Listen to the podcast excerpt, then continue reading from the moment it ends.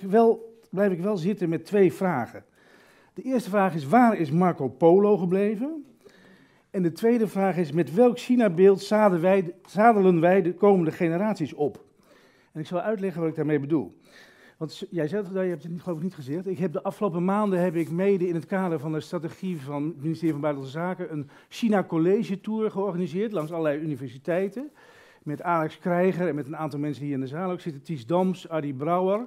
Zijn wij langs allerlei universiteiten in Nederland gegaan op zoek naar het China-beeld van de millennials dat zijn namelijk de jongeren, de jonge generaties, die echt in de Chinese eeuw moeten leven. de meeste, die, de wat ouderen, die maken daar niet zoveel van mee. Maar de jonge generaties, die hebben te dealen met de Chinese eeuw. Jij begint te lachen, ik weet niet tot welke categorie jij hoort. Um, maar dat levert hele fascinerende resultaten op, die tour langs de universiteiten bij de millennials. Zo, om te beginnen kom je erachter dat jongeren vandaag de dag niet meer weten wat communisme is. Hè? Eigenlijk daar geen enkele antenne voor hebben, nooit in het Oostblok zijn geweest. Dus het uitleggen van wat een communistische partij in China precies is, daar heeft men, als men niet in China geweest is of geen sinoloog geworden is, heeft men heel weinig gevoel mee. Wat je wel tegenkomt is een enorme nieuwsgierigheid en fascinatie voor China. Honger vooral naar meer kennis, meer informatie. En dan niet alleen naar Huawei en 5G, maar echt naar het Chinese succesmodel. Het succesmodel van China want dat is eigenlijk een van de dingen, dat komt allemaal niet zo goed tot uitdrukking, vind ik, in het China-debat. Een van de mindfucking dingen is eigenlijk dat China succesvoller is dan wij. Economisch succesvoller, technologisch succesvoller. En dat is voor Westerlingen, die inderdaad, iemand zei dat, bovenaan de piramide zaten, enorm lastig te begrijpen. Hoe kan het in godsnaam dat een communistische command and control één partij staat succesvoller is dan de open liberale democratieën van het Westen? Dat is een van de meest ingewikkelde dingen. En heel fascinerend is dat China, als je, dat leg ik wel eens uit, eh, dat is een beetje een simpel beeld, maar volgens mij wel waar. China is eigenlijk in één jump van de 19e eeuw in de 21e eeuw gesprongen als je naar Shanghai gaat of naar Beijing, dan zie je dat gewoon. Dan zie je bijna nog van die oude karrenrijen uit de 19e eeuw naast die enorme wolkenkrabbers, waar New York bijna ouderwets bij lijkt, als je naar Shanghai gaat. Dus China is in één keer gesprongen van de 19e eeuw naar de 21e eeuw en wij zitten eigenlijk nog vooral in de 20e eeuw. Dus zij lopen echt op ons voor, zij zitten in de high-tech 21e eeuw en zijn succesvoller dan wij en dat is iets waar we heel moeilijk uh, begrip uh, voor kunnen opbrengen en waar we door in de war geraakt zijn. Wat je bij die millennials aantreft, is ook, die vinden eigenlijk het huidige debat, dat dat te vijandig dreigt te worden. Die, denken, die vinden dat er te snel overgegaan wordt van Chinees onbegrip, onbegrip over China, naar China-bashing.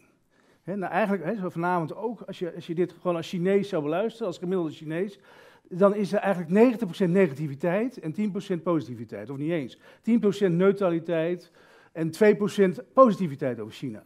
Dat is zeer de vraag of dat wel de goede houding is om met dit grote land om te gaan. daar kom ik zo nog even op terug. de kernvraag is, hoe overleven we de Chinese eeuw of de Aziatische eeuw? En vooral, hoe voorkomen we een nieuwe koude oorlog, een toekomstig conflict met China? Hoe combineren we fascinatie voor China met een zekere waakzaamheid? En ik vind inderdaad, en dat vinden die millennials ook, dat we te snel van kleur zijn verschoten. Eerst allerlei, was het een natte droom voor de handel, voor, onze voor ons bedrijfsleven. De ene handelsmissie naar de andere naar China. En we zijn niet doorgeschoten naar de dominee, maar naar de inlichtingenofficier. Opeens zijn we alleen maar, zien we China alleen maar als veiligheidsrisico. Dat is het, eigenlijk de dominante teneur van het debat. En wat we overslaan, en dat merk je ook als je met Chinezen praat, die snappen niet dat wij nergens een verhaal vertellen over, met complimenten voor hun enorme transformatie. waar is het verhaal? Dat hebben we overgeslagen. Het verhaal, goh, wat zijn jullie eigenlijk, wat hebben jullie ongelooflijke transformatie doorgemaakt. En uniek in de wereldgeschiedenis wat daar gebeurd is. Dat verhaal is eigenlijk niet in het westerse discours. En dat hebben we wel nodig voor een betere balans om om te gaan met China. En dat is ook duidelijk iets waar die millennials op wijzen. Dat is heel interessant. Het feit dat zij miljoenen Chinezen uit de armoede hebben weten te halen. Zelfs een hang naar stabiliteit en harmonie is iets waar je eigenlijk als historicus meer begrip voor moet hebben. Hè? Als je weet wat voor chaos die 20e eeuw is geweest, de eeuw van de vernedering. Al, dat, al die noties van China, daar zouden we wel iets meer begrip mogen, voor mogen hebben.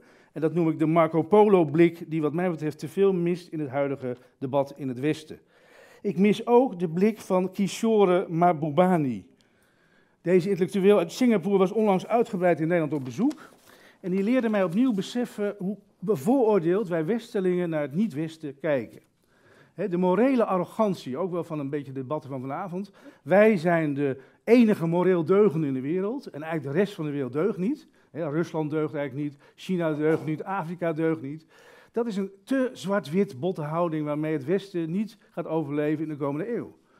Wij moeten daar veel meer grijstinten en subtiliteit en sensibiliteit in brengen. Want dat zwart-wit beeld, wij deugen en de rest van de wereld deugt niet, is echt een houding waarmee wij de komende globalisering niet zullen overleven. En dat zegt Mahmoud Bani ook.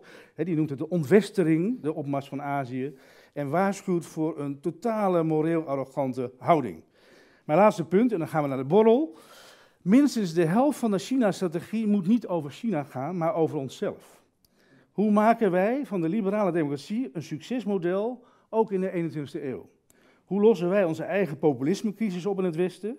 En hoe ontwikkelen wij niet 5G, maar 7G? Want dat is natuurlijk ook een van de schandes van het debat. We zitten allemaal moeilijk te doen over die 5G van Huawei. Maar waar is het Amerikaanse 5G en waar is het Europese 5G? Het feit dat wij outgesmart zijn op, op een van de belangrijkste veiligheidsinfrastructuurprojecten ter wereld, is natuurlijk het echte probleem. En niet het debat over Huawei. He, dus daar zit een groot probleem. Laten we ons niet totaal verliezen in China-bashing, maar ervoor zorgen dat de liberale democratische wereldorde succesvol en attractief blijft, ook in de 21e eeuw. Wie bang is voor China, is uiteindelijk bang voor zichzelf. Dankjewel. Uh, borrel.